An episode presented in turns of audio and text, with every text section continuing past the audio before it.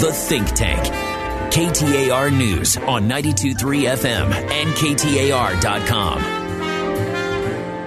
We are back with attorney Tom Ryan and attorney and former um, uh, U.S. Attorney for Arizona, Paul Charlton, also attorney. Uh, we are talking about the Trump case, the criminal indictment of the Trump companies, the suggestion that uh, uh the inference that uh, other uh, what's the the, the phrase here? there are, are there other things going to fall here? Oh yeah, there's going to be. Um, this is this is the first of many issues here that Mr. Trump is going to be facing. And uh, Donald Trump went to Ohio the other day and made a speech. And uh, some people took parsed that, and it sounded awfully like an admission to a lot of facts that are that are probably going to come back to haunt him. Uh, let me quote you.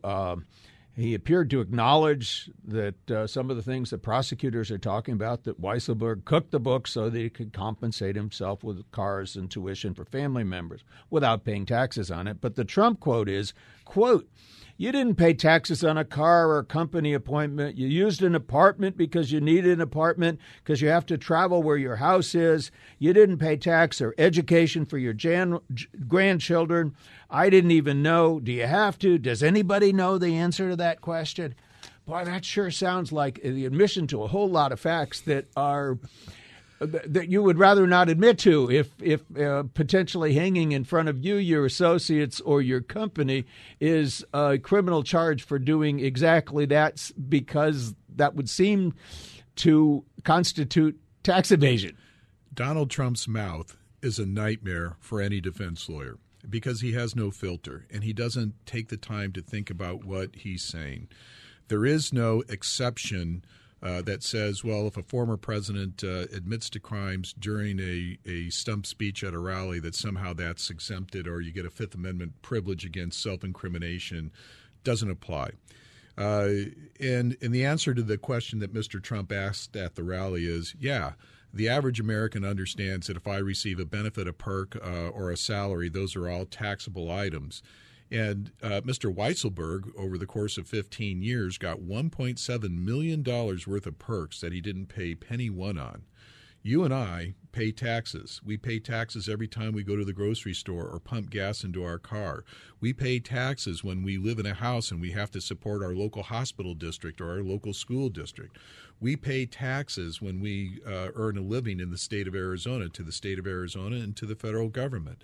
So yeah, we pay taxes. We understand that, and he's bragging about the fact, and he's bragged about that before when he ran for president in 2015 and 16, that uh, his his failure to pay taxes just proves he's smart. It right? just proves he's smart. So he has a long history that a prosecutor could use if a prosecutor decides to prosecute him as part of what's going on in uh, Manhattan with Cyrus Vance. It's just incredible.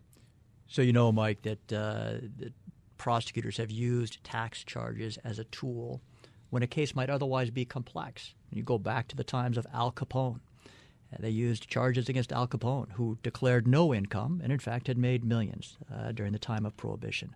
Here, as Tom points and out, and that's what they got him for in the end, right? It wasn't right. for it wasn't for being a gangster. It was basically for not paying taxes on the money he'd earned. He went to Alcatraz because of a tax violation. Mm-hmm.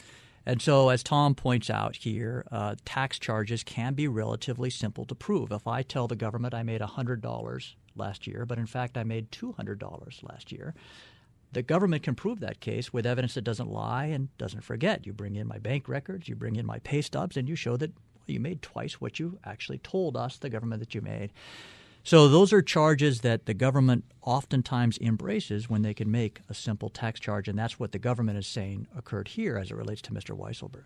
Now, the amount becomes a factor, does it not? I mean, it, to cite your example, if you underreport your income by $100, they're either going to overlook it or they're going to send you a notice to uh, to pay uh, what you owe plus a fine of some sort it becomes important not only because the government's not going to spend time on my example of $100 mm-hmm. of underreporting, but they want the jurors, that retired bus driver, for example, or someone who has paid their taxes for all of their life on what would otherwise be a modest income, to be offended that someone made millions of dollars and paid no taxes on that million. So that's the kind of case that the government is typically looking for. And when you read the indictment here, that's the kind of case that the government's going to seek to prove in this as well. So you're saying that that, that kind of case, the average citizen who serves on a jury can grasp what that's about and analogize it to their own situation and say, if I did that, they'd come out and feel offended by yeah. that because right. they pay their taxes. If you had to start going through and talking about, um, you know, uh, EBITDA, the earnings before income, you know, taxes, da da da da, you're going to watch jurors' eyes glaze over. This is simple. It is you received this benefit, you paid no taxes. It gets even better because it, it, I think around paragraph 32 or 33 of the indictment, they talk about, and Allen Weisselberg had one set of books for the IRS and another set of books for Mr. Trump and it's that that simple. You don't have to spend a lot of time thinking about that. Mr. Weisselberg is in big trouble. Now, whether he decides to flip or not is uh, still a question. But now it's going to start to spread. It's it's going to metastasize like a bad cancer. And there are also non-criminal uh, consequences to Mr. Trump, even if he doesn't get even if he doesn't get indicted. Um, he's going to have a hard time getting uh, loans refinanced or new loans. Um, you know, loans are going to start g- getting called in. Deutsche Bank is already backing off from him, and that's one of his big lenders. So he's going to have some problems here financially really soon uh, that may have the same effect as just getting fined by you know Cyrus Vance in Manhattan. Paul, uh, I want to ask you. Uh, Weisselberg is now under indictment. Um, 1.7 million, I think, was the figure in total uh, um, compensation. Compensation that he that he did not pay taxes on. Uh, as a, a, a threat against him, what kind of criminal penalties could he be looking at? In other words, uh, how much is at stake if he if he sticks it out? It's a great question, and uh, let me answer it with two facts. One that you may recall: remember the El Chapo prosecution, the mm-hmm. great uh, and infamous and murderous uh, drug lord from Mexico. He was convicted largely because there were other subordinates uh, killers themselves who agreed to cooperate with the United States and provide testimony. There are a lot of people who start out in criminal prosecution saying, I am never going to cooperate against my superiors. Once they face a term of prison, and Mr. Weisselberg is facing prison in the event of a conviction here, they oftentimes change their tune and will begin to cooperate. Mr. Weisselberg is at an age in which even a small, a relatively small period of incarceration, should he be sent to prison, could mean what is essentially a death sentence for him. When people face that reality, once they've been arrested, as he was here, once they have the handcuffs, as occurred here, once they have to appear in court, as occurred here, they begin to understand the reality of that situation. And oftentimes, we don't know if it'll occur here, but oftentimes, they begin to move towards cooperation. Here's another thing to, to consider, too.